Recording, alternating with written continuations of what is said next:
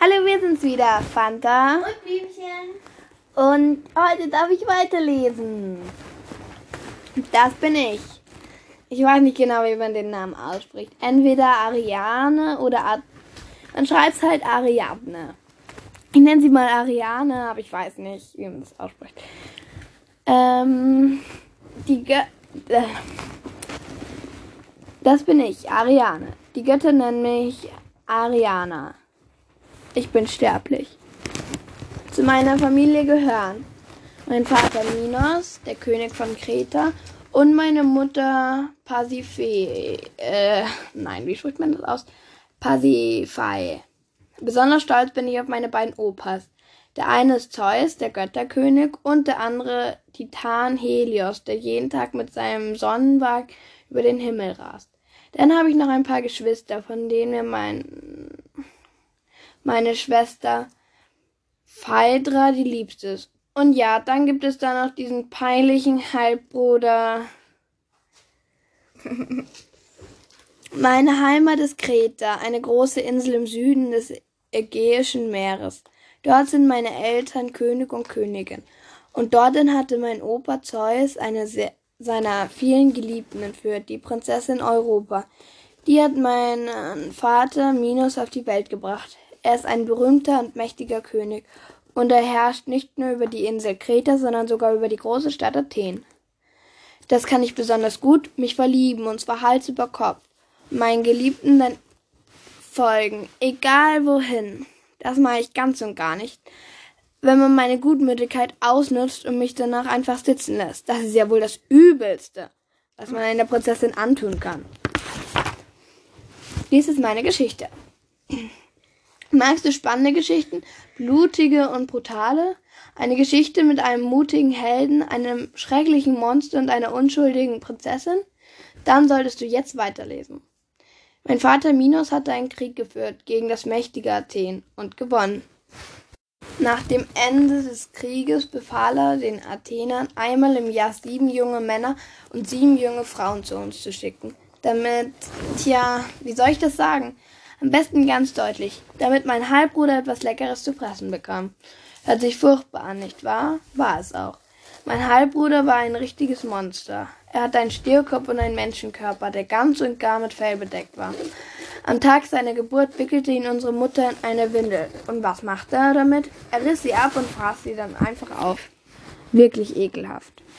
Anfangs gab er sich ja noch mit Brei und Milch zufrieden, aber als er größer wurde, verlangte er immer öfter nach Fleisch. Erst reichten gebratene Hühnchen, aber bald schon mussten es Ziegen, Schweine und ganze Rinder sein. Und das Schlimmste, am liebsten fraß sie roh. Sein Name war Minotaurus, das heißt so viel wie Stier des Minos. Wie so ein Ungeheuer entstehen konnte? Oh, das ist eine lange Geschichte, für die ich hier keinen Platz habe. Um es kurz zu machen, meine Mutter Pasiphae hatte sich einmal mit einem Stier eingelassen. Du denkst jetzt bestimmt, wie bitte? Ich erspare dir die Details. Die ganze Sache war eingefädelt von Poseidon. Aber jetzt schüttle ich dich einmal kurz und lies weiter. Äh, aber jetzt schüttle dich einmal kurz und lies weiter. Aus diesem Verhältnis entsprang mein Halbbr Halbbruder, der Minotaurus. Mein Vater Minos war natürlich nicht begeistert, als er ihn das erste Mal sah. Dieses Stiermenschenbaby war ihm reichlich peinlich. Darum sperrte er den Minotaurus in ein Versteck weil er zu Recht vermutete, dass er gefährlich werden konnte. Das Versteck errichtete Daedalus, der geniale Erfinder, der damals bei uns auf Kreta lebte. Vor den Toren der Stadt baute, eine, baute er ein riesiges unterirdisches Labyrinth, aus dem es keinen Kommen gab. In der Mitte des Labyrinths lag ein runder Raum mit einem Loch in der Decke. Über dieses Loch wurde der Minotaurus mit Nahrung versorgt, meistens mit Essensresten, die bei uns im Palast anfielen. Das ging so lange gut, bis mein Vater auf die Idee kam, jedes Jahr 14 junge Athener in das Loch zu werfen, um die Stadt für den Krieg, den sie angezettelt hatten, büßen zu lassen. Als die Athener das dritte Mal Minotaurusfutter brachten, war Theseus dabei, der Königssohn von Athen. Die 14 Mittagessen blieben auf dem Schiff. Theseus kam in unseren Palast, mein Vater nahm ihn freundlich auf, und ich verliebte mich sofort in ihn. Und dann bekam ich fürchterliche Angst, als er mir erzählte, was er vorhatte. Er wollte in das Labyrinth eindringen und den Minotaurus töten, damit die schreckliche, damit die schreckliche Menschenfresserei endlich ein Ende hätte. Ich spürte, wie es mich innerlich zerriss. Was sollte ich tun? Ich ahnte, dass ich entweder meinen Geliebten oder, meine oder meinen Halbbruder verlieren würde. Ich liebte Theseus und ich wollte nicht, dass ihm etwas passierte. Aber mein Halbbruder konnte schließlich nichts dafür, dass er so war, wie er war. Das schaffst du nicht, sagte ich Theseus. Der Minotaurus ist unglaublich stark. Er wird dich umbringen und selbst wenn du schaffst, du wirst nie wieder aus dem finsteren Labyrinth herausfinden. Theseus hielt entschlossen dagegen. Ich muss es versuchen, sonst gehen immer wieder unschuldige junge Menschen aus meiner Heimat in einen grausigen Tod. Ich würde ihn nicht aufhalten können, das war mir schnell klar. Doch ohne Hilfe, ohne einen guten Plan würde er es nicht schaffen.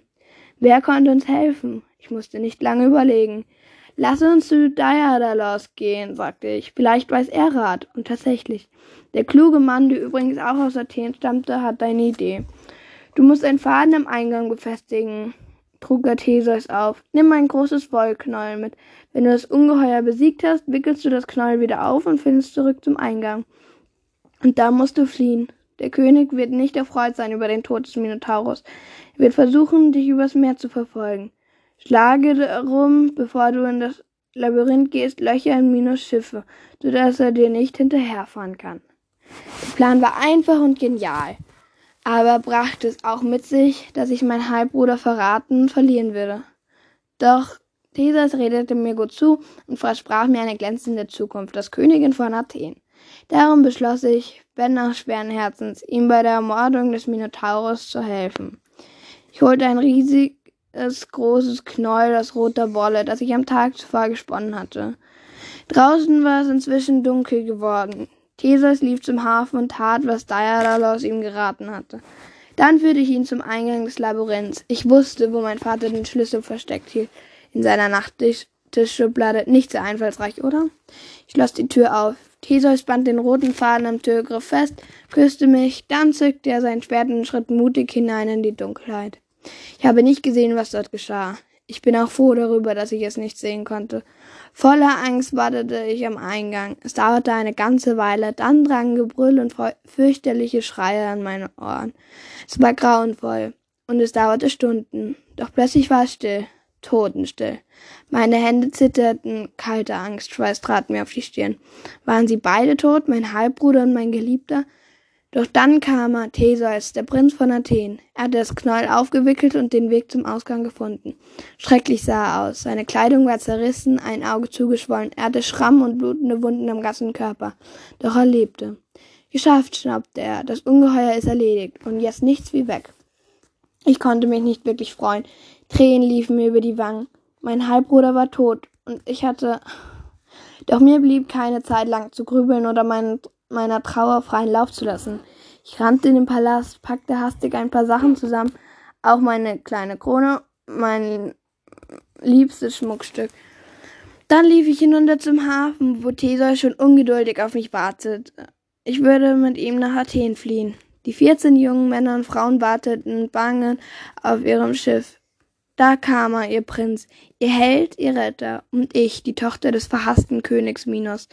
Sie schauten mich misstrauisch an. Sie wussten ja noch nichts von meiner Liebe zu Theseus. Er erklärte ihnen alles und schon stachen wir in den See. Eos, die Göttin der Morgenröte, streckte gerade ihre rosaroten Finger über den Horizont fern im Osten. Als wir den Hafen hinter uns ließen, hörten wir lautes Rufen und Fluchen. Die Soldaten meines Vaters mussten bemerkt haben, was Theseus mit ihren Schiffen gemacht hatte. Sie konnten uns nicht verfolgen.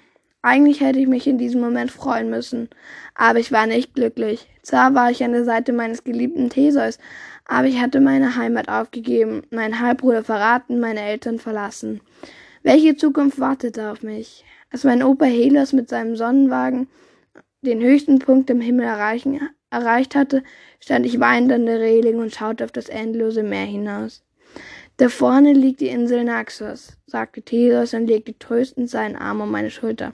Dort machen wir eine Pause. Wir brauchen frisches Wasser.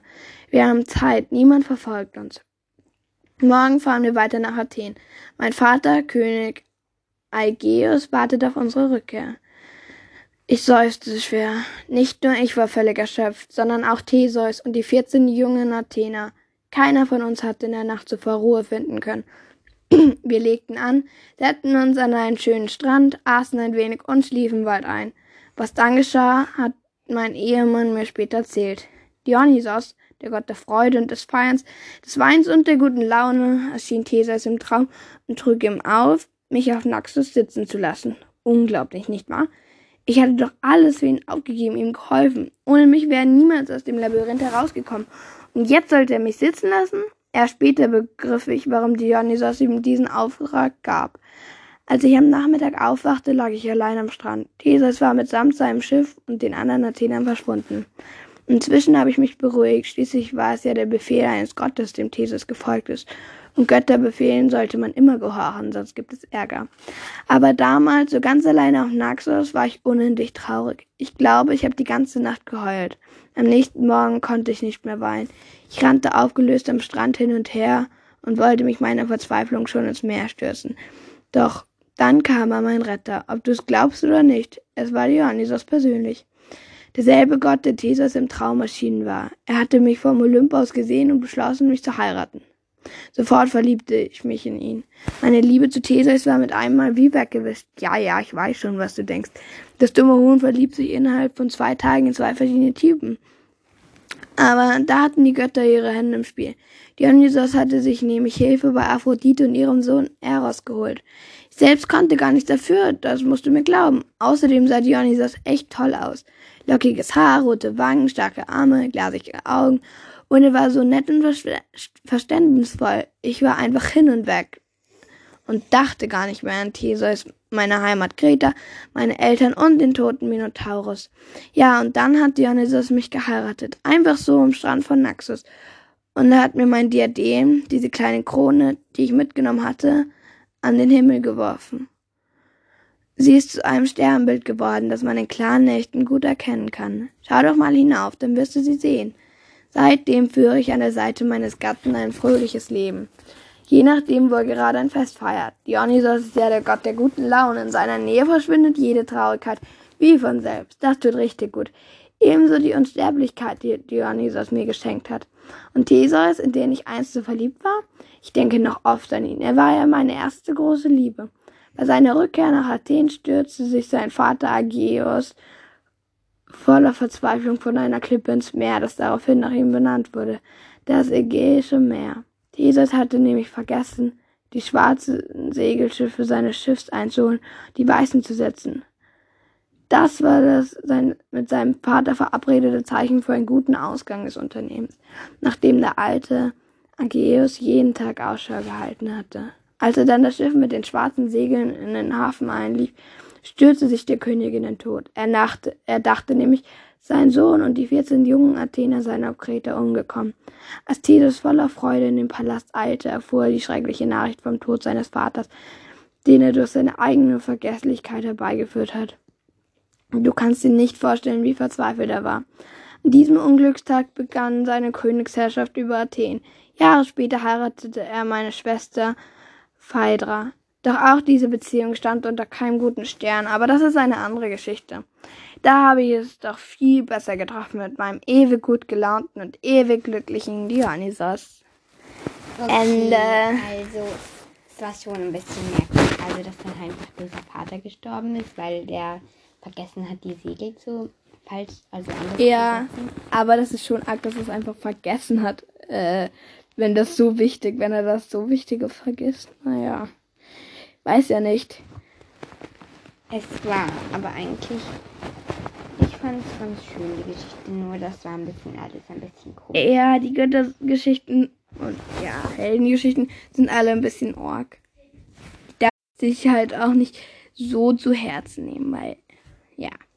Außerdem sind das ja alles Götter, die können alles ab. Naja, nicht alle, manche sind auch sterblich, aber.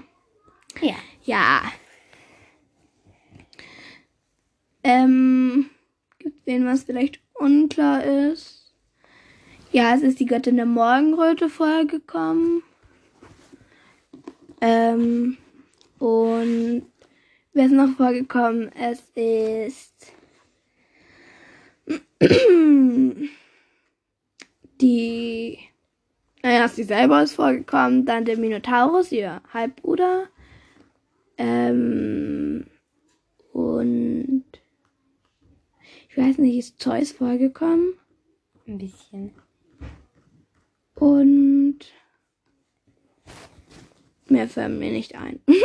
Nein, es ist natürlich ihre Mama und die jungen, ähm, die jungen Athener sind vorgekommen und der König ist vorgekommen, aber jetzt so ganz wichtige waren eigentlich nicht mehr, außer die, was ich halt schon aufgezählt habe. Ja, wir glauben, das war's auch schon. Tschüss.